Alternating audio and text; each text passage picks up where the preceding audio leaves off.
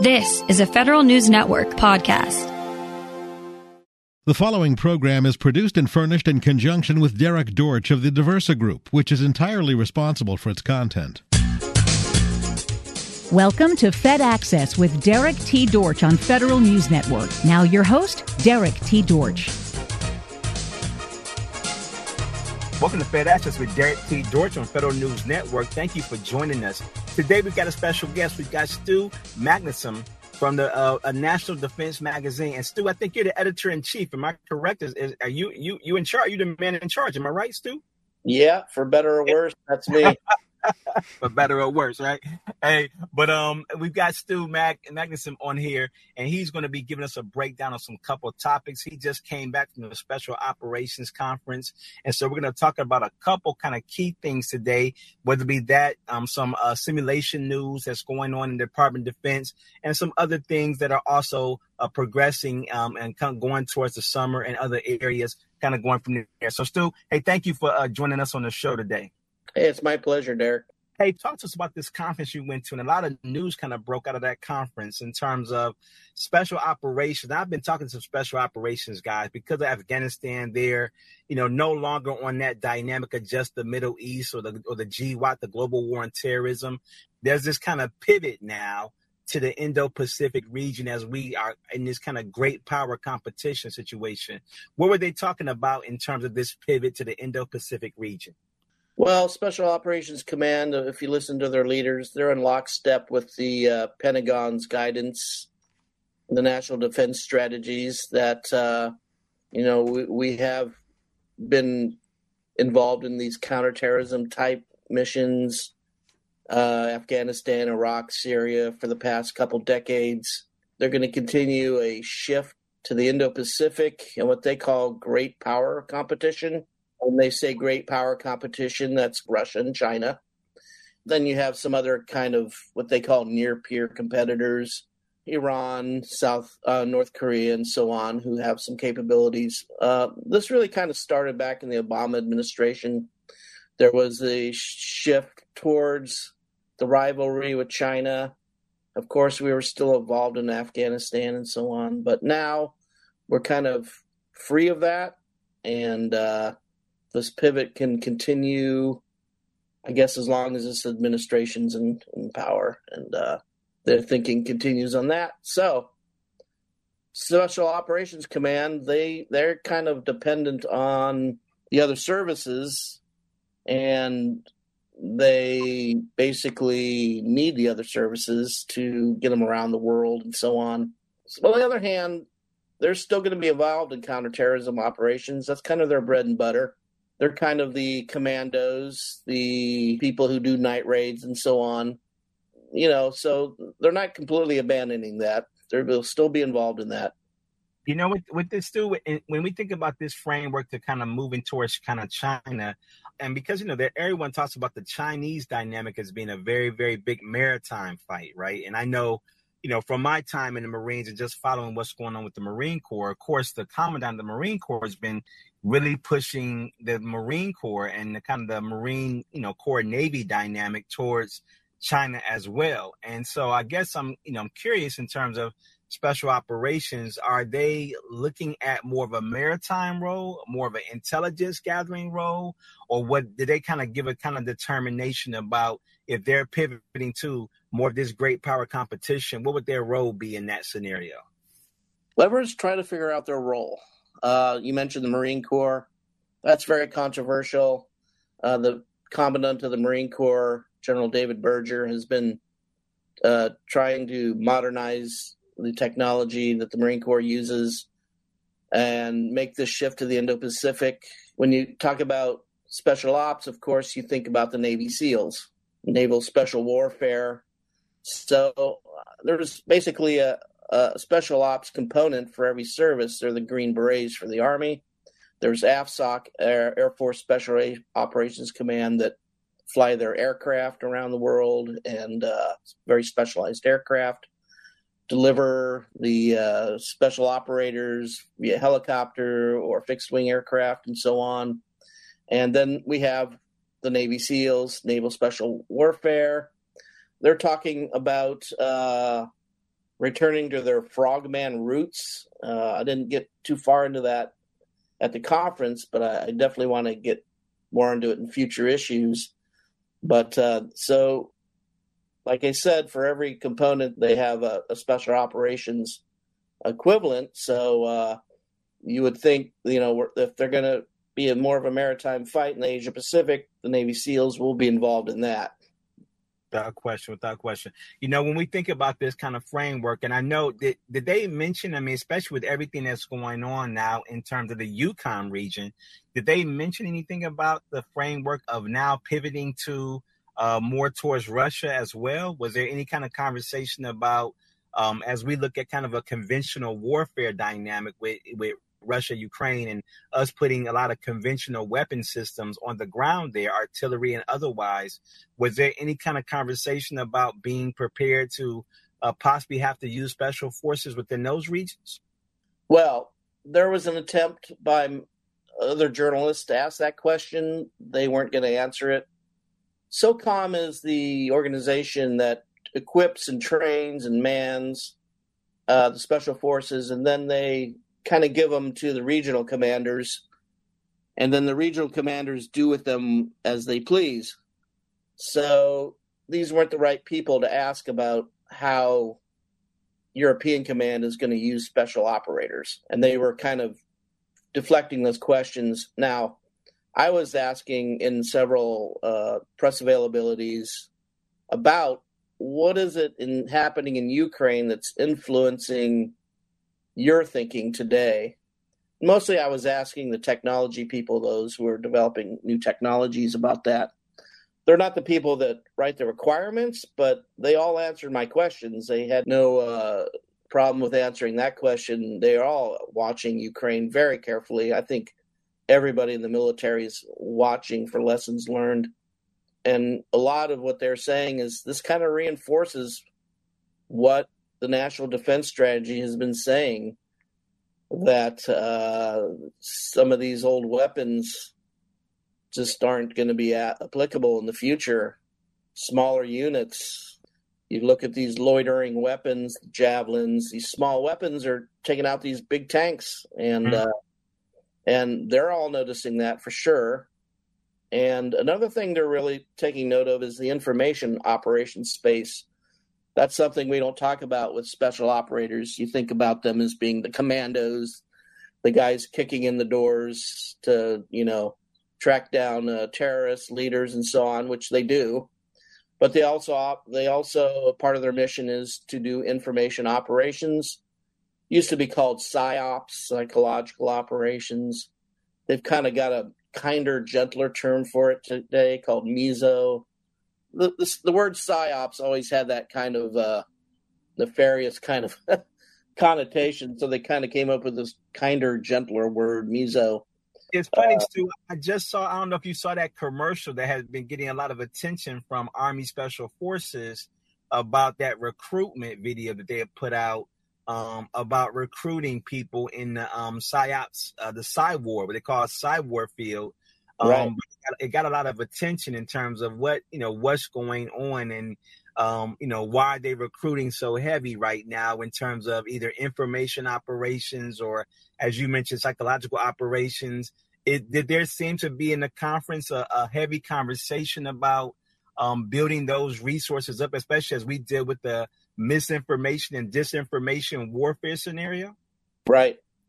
It's uh, you know a big part of warfare and often forgotten part of warfare. And um, it's something that we kind of started to get our skills back with in Iraq and Afghanistan, you know, what trying to figure out, you know, how your actions are being interpreted by the general population, how they feel about that. Uh, the commander of Special Operations Command, uh, General Richard Clarke mentioned in his keynote speech that he would like to have more sentiment analysis tools at his disposal. Mm-hmm. And uh, these are things like maybe automated, you know, yeah, almost everything's got to be automated nowadays. Things are happening so quickly. You, you can't have one person going through thousands of tweets to try to kind of come up with a picture. You have to you have to automate this you know, through uh, uh, artificial intelligence or something like that to kind of give the analysts a bigger picture of what's happening. So the kind of new buzzword we're hearing, and I've heard it in Europe at another conference earlier, was tweets against tanks. Mm, wow. A member, what? let's say, just a person in Ukraine takes a picture of a Russian tank and posts it on, let's say, Twitter with uh, geospatial data attached to it. Someone sees that, targets that tank, blows it up with loitering yeah. mission or long range fires or something. So you can see how ordinary citizen is somewhere, you know, through a Twitter account can take out a tank. Yeah, yeah. We're talking to Stew Magnuson, and he's the editor in chief of National Defense Magazine, and you can find him at nationaldefensemagazine.org. But Stew has been reporting on the Special Operations Conference that he just came from, and some news came out of that about them pivoting over to kind of the great power competition that deals with China and the Indo Pacific region and technology investments and also investment in their people and training towards that region and possibly a conflict in that area kind of going forward. We're going to take a quick break, but when we come back, we're going to keep this conversation going about what the Special Operations Command is doing for the future. And we'll be right back after this quick break. Listen to Fed Access with Derrick T. Dortch on the Federal News Network. Welcome back to Fed Access with Derrick T. Dortch on Federal News Network. If you're just joining us, we've been talking about special operations. We're talking about Special Operations Command. They just had a big conference um, just recently, uh, and we had uh, uh, Stew Magnuson from uh, National Defense Magazine. He was covering that and came back with a lot of kind of I would call breaking news. I'm gonna say that I'm gonna say that Stew, some breaking news from the uh, SOFIC conference that the special operations kind of was discussing in terms of where their future is. But there was an interesting thing that, as Stew reported on, was that the special operators must exist without tethers. Stew, what was that about? What's what's that whole conversation about operating without tethers? What what is that coming from? Well, as everyone knows, SOCOM really uh, over the last two decades have been operating in Afghanistan, Iraq, Syria, places where they can set up forward operating bases, where they had lines of uh, you know all day, every day, probably aircraft coming from from America with supplies. They could uh, operate in the electronic spectrum easily. Their opponents didn't really have any uh, advanced capabilities to jam their communications or or cut off communications to higher headquarters and all these things. So they operate in what they call a permissive environment. Well, as you think about shifting to competition with countries such as uh, China or Russia or Iran or even North Korea.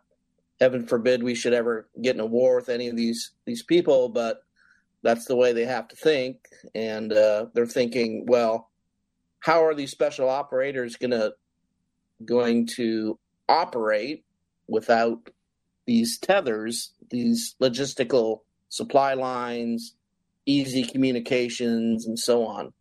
So uh, that's that's something they're looking for. They need help from industry, ideas about that, and uh, so that that emerged as a theme, definitely.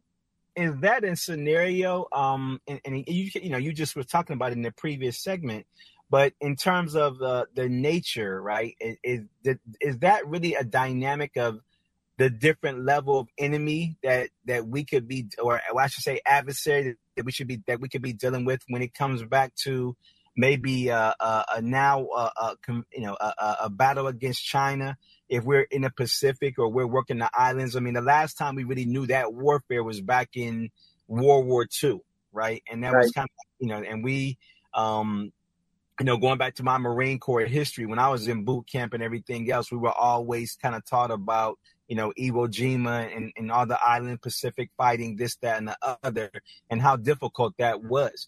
Um, as you kind of mentioned, I guess in the global war on terrorism, we had a kind of a full opera. We had control of the air. We had control of all the other areas and the enemy was probably not as much in terms of um they didn't have the same material or the same logistical dynamics that we had.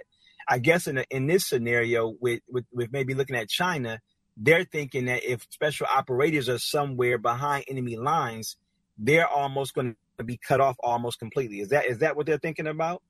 Exactly. They're uh, you know these are these are guys who are trained to go behind enemy lines and operate independently.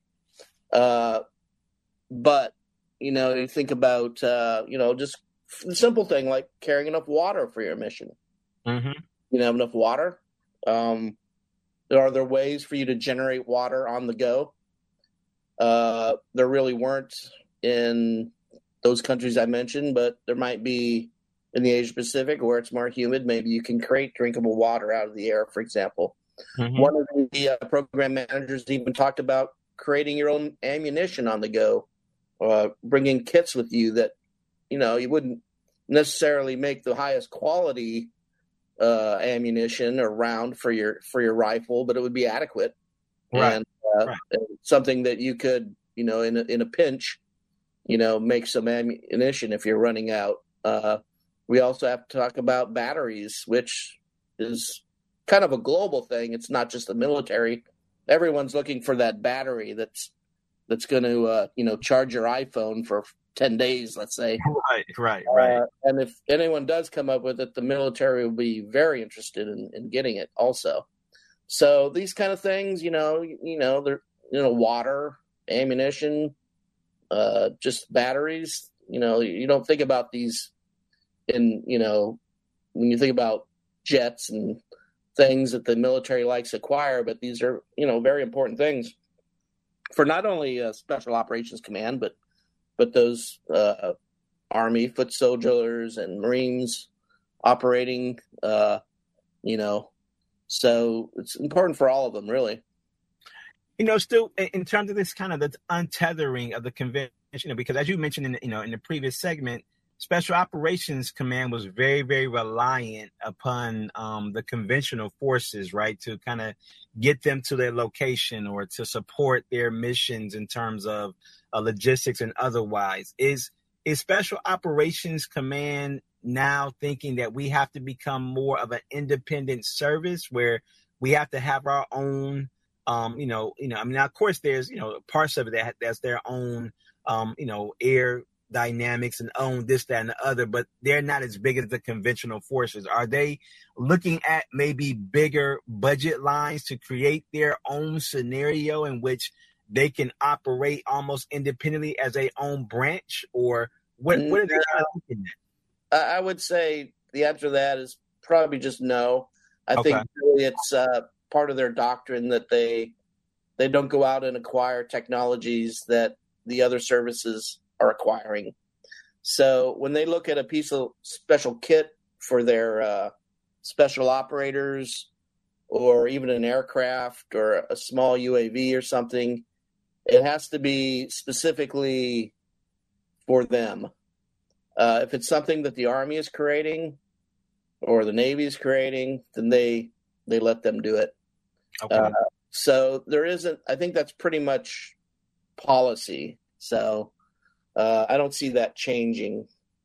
Hey, uh, talk to us about this gunship. I, know, I just remember back in my military days, and even before, even when I, you know, was thinking about joining the military, I was watching those military movies, and they would always talk about um Puff, you know, the Magic Dragon, the gunship that yeah. was able to like, you know, like go in an obliterated area. And like, and so when I saw the, your article about this whole laser out of a gunship, I was like, whoa, they're trying to, you know, they're trying to like you know, give Puff some laser um laser breath now, right? Or whatever the case is. What's this whole gunship with the laser now? Well, that, this idea first emerged uh, 2015, I think. We're seven year seven years down the road.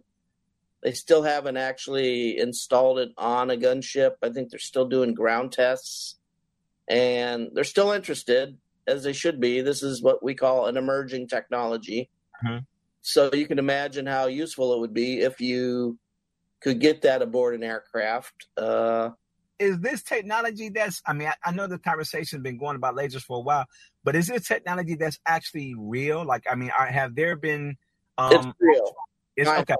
Okay. You know, it's one of those jokes. It's always that technology that's five years away. Yeah. but uh, the Navy has installed a laser capable of taking down targets uh, on a ship. Now you have a lot more space on a, a ship in the ocean, right? Power available to you uh, than you do on an aircraft. So I think that's a good first step. You're starting to see systems that can be mounted on a uh, vehicle, probably a you know JLTV or Humvee, that can destroy a small UAV. Because as we know, loitering munitions, small UAVs are a threat.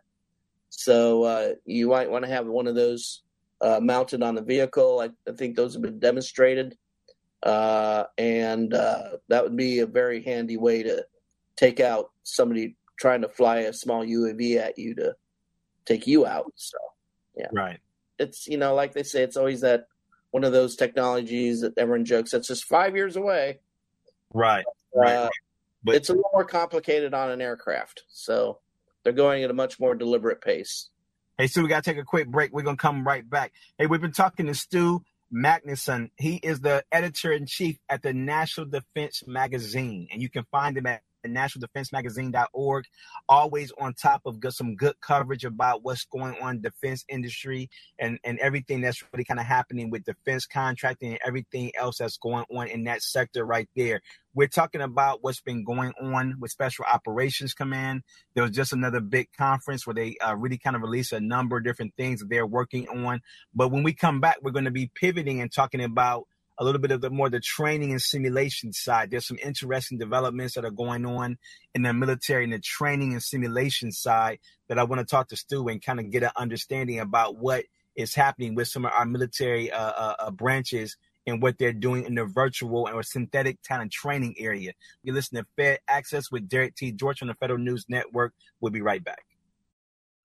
Hey, welcome back to Fed Access with Derrick T. Dortch on Federal News Network. If you've been just listening just a few minutes a lot of news is breaking out. Of course, you know, the war in Ukraine has been going on, but if you have been talking to special operations, they've been talking more about the framework of them pivoting towards the Indo-Pacific region and looking at China more than anything else. Of course, they're monitoring the EUCOM region, the European region, and looking at the war in Ukraine and everything else, but they're heavily concerned about this great power competition with China kind of going forward. So that's what's in their mind beyond just this exact moment. But we've been talking to Stew Magnuson. He is the editor in chief of the National Defense Magazine. And Stew, hey, tell them where you can find the magazine at. I think you were mentioning that you can find it in in Barnes and Nobles. And where else can they find the magazine at? Yeah, Barnes and Noble and Books a Million, and uh, a couple magazine racks at National Airport and Dulles. Uh, you nice. might find it there. But uh, uh, Barnes and Noble all over the country, Books a Million uh, also is carrying it. Hey, I, I, always get my subscription list because I, am on there and, and I love to just read the magazine. And that's why I always call you, Stew, to kind of get some updates because I'm always, you know, pulling an article and, and doing some highlighting, you know, old school reading type stuff and this, that, and the other. But hey, hey, we, you know, the, the military's been doing some things. And so I was interested, you know, I've been watching this whole kind of virtual training environment seeming coming up. And it seems like the Army is doing a heavy investment in terms of this um, framework of, of, of, of synthetic uh, training or these virtual learning type platforms or these visual augmentation systems. Talk to us about what they're doing with this kind of new kind of training dynamic. Sure. Well, there's three elements. They call it live, virtual, constructive. Okay. What they're talking about is let's say uh, you're on a training range, you have your annual training. Uh, you might have some live people out there in the field uh, with their equipment or their vehicles. Uh, meanwhile, in another building or maybe even another part of the country, you might have someone taking part in the same training in a simulator connected through the network to those guys. And then constructive, that means people that really aren't there at all, created by computers. So if you want to have an enemy force, you could have them on your screen, even if you're out in the field or in your simulator. Now they're not really there; they're they're uh, created by the computer. So live virtual constructive is where all the militaries are going, including the Army. And uh, they think it'll improve their training and obviously save them a lot of money. You think about, you know, setting up an opposing force or or uh, setting up, you know, uh, opposing aircraft into the air. Well, if you do it with the computer, a lot cheaper than setting a real one up. Right, without question. Um, in the whole dynamic, is this something I know the Army's doing a heavy investment in this kind of stuff? Is this um, kind of investment, is train, is this across all branches or what are we seeing? The live virtual constructive concept, yeah, that's all across all branches. They're all looking at that. So if you're in the Air Force, you know, you might be in a simulator. I mean, you might be training. The, the vision is, you know, uh, you just call up your buddy. Uh, maybe you're in NATO and uh, you're an English pilot and you want to train with your German counterpart. Well, to do that live takes months to arrange. Well, if you both get in your simulator, so hey, uh, about three o'clock, you want to hop in your simulator and let's uh, train against some uh, Russian MiGs. Yeah, sure. Do it at your own time. Your own, you, you know, when you want to do it. So it's it's it's immense. It would that's the kind of vision. I don't think, for example, NATO's there yet, but that's what they want to do. And you know, also let's say uh, an Air Force guy wants to train with his Navy counterpart. I mean, that's that's another vision. So uh, you can do some joint training in that regard. Okay. So yeah, you can see where this is going and uh, yeah. the the benefits. Now, uh, you know, there's people say, well, it's never going to replace live training. Maybe that's true, but uh, live training takes a lot of time to arrange. There's a lot of safety issues, mm-hmm. a lot of money and expense, and moving people from one end to a country to another sometimes, and all their equipment to do this training. So uh, you can see where uh, the bean counters really like this idea, and the logistic the logistics people really like the idea, and uh, so that's that's where it's going. And I talked to one company when I was at this training and simulation conference in Europe that said they have uh, a, an engine that could support 50,000 players at once. So whether they're constructed or live. You just all hopping on your computer. You can play the helicopter uh, pilot. You could be the guy driving the truck or the woman driving the truck or the special operator roping down from the uh, the helicopter onto the roof. Uh, you know, all these moving parts in one simulated world just kind of blows your mind, but that's where it's going you know, with that kind of being the case, and and and with this industry, it sounds like the the gaming industry and the military um, probably will have a very very strong. I'm assuming, and, and tell me, Stew, I'm assuming that the gaming industry, like the Call of Duties and this, that, and the other, are um, kind of they we the the military and they benefit off each other almost, right? In terms of the technology that's being built, is DoD investing? in the, in the same technology that the Call of Duty's investing in. They kind and we if, if they if they succeed, we succeed, or how's that working with the investment? Yeah, I think they're all based kind of on the same engines. So the I think the military is definitely the beneficiary here in this, and uh, I don't know how much of it is going back and forth between the two industries. I'm not a gamer, but uh, a lot of these companies do have subsidiaries that are you know in the military market and so on. So right, without question, without question. Um, in in in the framework of, of kind of looking at um the other pieces, when we think about you know you we mentioned about information warfare, and there's been this kind of creating a simulation for information warfare. Um, you know, and information warfare can be anything dealing with um you know, propaganda, misinformation, disinformation, and all the persuasion operations. What's this simulation that they're trying to create for this? I guess, again, it goes back to what we were talking about earlier about the importance of this and how it's not going away. But what's the simulation uh, going to be doing? Well, I mean, you think about your basic training exercise that I was mentioning, maybe uh, live, virtual, constructive. Well, the shooting the bullets and firing the cannons and flying the uh, helicopters and the jets, that's just one part of it. When you're fighting in an area of operations, you're having an effect on the population and uh, their sentiment. And uh, you're not just operating out in the middle of a battlefield. That's that was that was the Middle Ages. You know, you're always fighting around populations now, and uh, that's unavoidable. So there has to be simulations that are part of these training exercises that are simulating what people are saying on Twitter about you. Or maybe they got a video of a soldier doing something he shouldn't be doing and uh, or something like that. How do you control that? And How do you respond to it?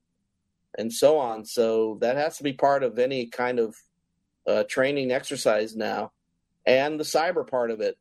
Uh, what if the uh, enemy is going to attack your your network? What if it takes it down completely? How are you going to operate? You got to simulate that. What if they jam your radio?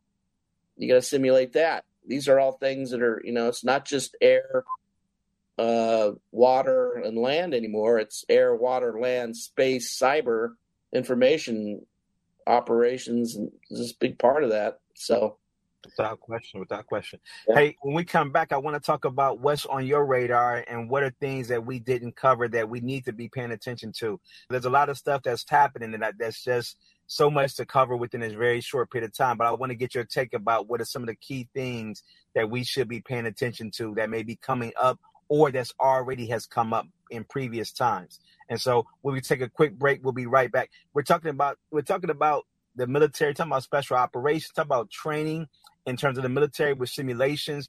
We're talking about all these interesting topics with Stew Magnuson from the National Defense Magazine. You can find them at Barnes and Nobles. You can find them in the bookstores at Books a Million. You can find them in a number of different areas, but you can also find them online at nationaldefensemagazine.org. A great uh, a publication in which you can really kind of understand what's going on in the world of defense in terms of DoD and other areas. And so it's a great place to find and you know find out what's happening with the military, what advances are happening, what contracts are going on, this, that, and the other. We're going to keep this conversation going on with Stew when we come back. This is Fed Access with Derrick T. Dortch on Federal News Network. Welcome back to Fed Access with Derrick T. Dortch on Federal News Network. If you just joined us, we've been talking about a number of key issues that are very, very important about what's going on with defense. Special operations is having a conversation about them thinking about pivoting over to China and looking at the Indo-Pacific region more. We're talking to Stew Magnuson. Stew is the uh, the editor in chief of the National Defense Magazine, and, and Stew Hey, you can find the magazine and what at, at, on, at Barnes and Nobles, at Books a Million, and, and other bookstores. Is that right? Yeah, those two places carrying them nationally. A couple different re- magazine uh, racks at National Airport, uh, Reagan, here in Washington D.C. and uh, out in Dulles. And of course, it's free online. We don't need a password or anything to check it out online. So, nationaldefensemagazine.org. But still, talk to us about defense issues or things that you are just paying attention to right now, or things that maybe you've already covered that are important. Well, yeah, there's always a couple themes I always want to hit every month, and for readers, I think we've talked about China enough. That is, I think, still probably the number one my editorial uh, kind of emphasis. Number two is something called JADC2, Joint All Domain Command and Control this is a concept that all the services are pursuing, and uh, they all have different names for it. And in short, uh, it's the idea that in the in the future and even today, warfare is going to be so fast that AI, computers, traveling through a network will be happening so quickly that it's going to be on beyond humans to respond. So, what they want to do is link all their sensors to all their shooters in all domains, air, and when you say joint, of course, all the services operating in this seamless kind of network where things see a target and then maybe slew the slew something to take out the target and then it's destroyed. And there is one little hiccup there. Currently, Pentagon policy is that there's always a human in the loop to pull the trigger. So is this a framework of um, you know, I think it, there's been this whole conversation about artificial intelligence and and how because things are moving so quickly, we need AI to help uh, uh, deal with the, the the significant speed of of how warfare is going. Is that kind of in that conversation? Exactly. I mean, the computers are going to be able to spot like a let's say a tank hiding in the jungle quicker than a human eye right? The sensors high tech sensors can spot this stuff. A human can't. And if a human was asked to like go through all the data the sensor data it would take them hours right? Right. Well artificial intelligence can help find these things much quicker than a human and then they want to make sure that then let's say they spot a tank the message goes out to the network okay we have a tank. What's the best way to take out this tank right now at this moment? Is it unmanned aerial vehicle with a hellfire missile? Is it uh, an f-35 nearby? Is it the army? Do they might have a, a long range fires? Are they closer? And all that's automated that question is asked and automatically somebody gets an answer. And then at that point, they decide whether to fire on it. Now, that's the policy now. They say there must be a human in the loop to pull the trigger. That's the U.S. policy. Well, right. what if the enemy decides they don't want that policy? We're going to let the machines decide. Well, that's going to be three or four or five seconds. Maybe they have the advantage. And in this kind of warfare, when you're talking about three or four or five seconds, that could be all it takes.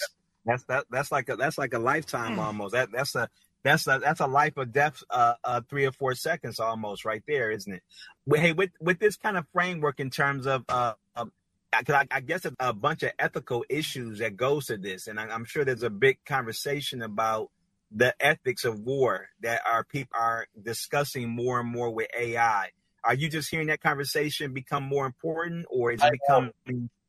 I am hearing people, mostly retired generals, yeah, questioning this policy, saying, you know, the enemy gets a vote, so right. the enemy might not have the ethical standards we have. The enemy might not be so concerned that that tank is actually not a tank, that the sensor's wrong, that it's a busload full of civilians. Right. This enemy right. might say, oh, well, but we don't want to say, oh, well. We want to have somebody take a second look at that image and say, is that really a tank? Can I trust the AI? Can I trust the computer? There's a trust issue, right, with AI right now.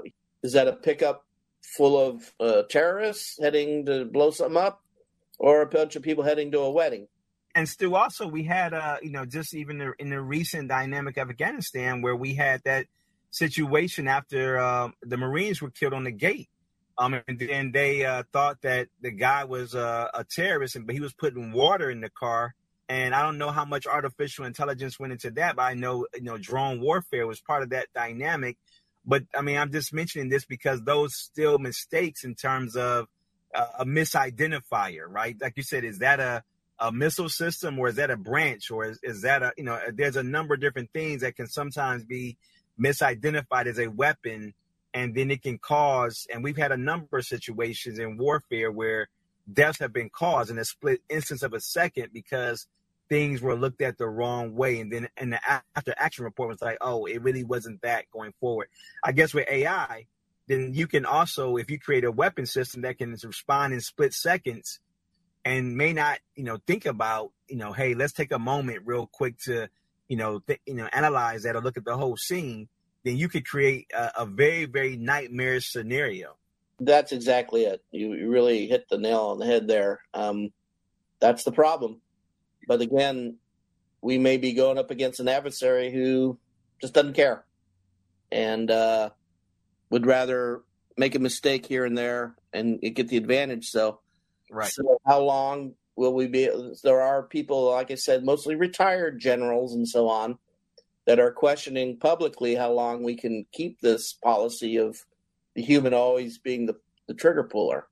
You know so from where you're reporting um you know i guess the, the question i always have is how close are we to um, the framework where the technology um, can be, you know, we can put somebody can hit the switch and put and the technology becomes uh, implemented and it's real. Are we very very close? Are we um, kind of at the stepping stone of just a it's another billion dollar investment and they're going to be right there, or where do you kind of well, see it going? I don't know if there'll ever be a big bang, hit the switch, and it comes on, evolve slowly with various capabilities coming on and being added to in various iterations. So, like I said earlier, you have all three services working on the same thing. They have different names for it. It's Project Convergence in the Army, for example. It's something else in the Air Force, something, you know. So you have all three services working separately on this. Gee, is that a recipe for disaster? Yeah, probably. We've seen the military but they're supposed to be working in this joint environment all together. The idea is, you know, you're in warfare that, like I said, you, you look for the the best weapon to take it out. It might be an army weapon, it might be an air force, it might be a navy. So again, they're all working on their separate programs, separate names, separate funding streams. So yeah, I'm a little cynical. I think people who have followed the military acquisition and their history of working together might be a little cynical about it. Um, but I think you will start to see it evolve, and it, it is coming. That's the path technology is taking us. And it, certainly, China has its own version of JADC2, and uh, they have their own name for it. We're not the only ones working on this. So the enemy gets a vote, like they said. So we're going to have to pursue this or be at a distinct disadvantage in any possible conflict. Hey, Stew, hey, hey, something for people to think about as we go forward, right? Hey, I always appreciate your insight on um, just giving us an understanding about what's going on in the uh, defense industry. I hope you'll come back and let's do this again because you always give us some good, you know, uh, things to think about about what's happening and everything else. We've been talking to Stew Magnuson from the National Defense Magazine. You can find him at nationaldefensemagazine.org. Stew, thank you so much for being on Fed Access, and I hope we're gonna catch up with you in the upcoming weeks about anything else that's going on in the world of defense going forward. My pleasure, Derrick. Anytime. You've been listening to Fed Access with Derrick T. Dortch on Federal News Network. Tune in Monday afternoons at 1 or subscribe to this show on iTunes or Podcast One.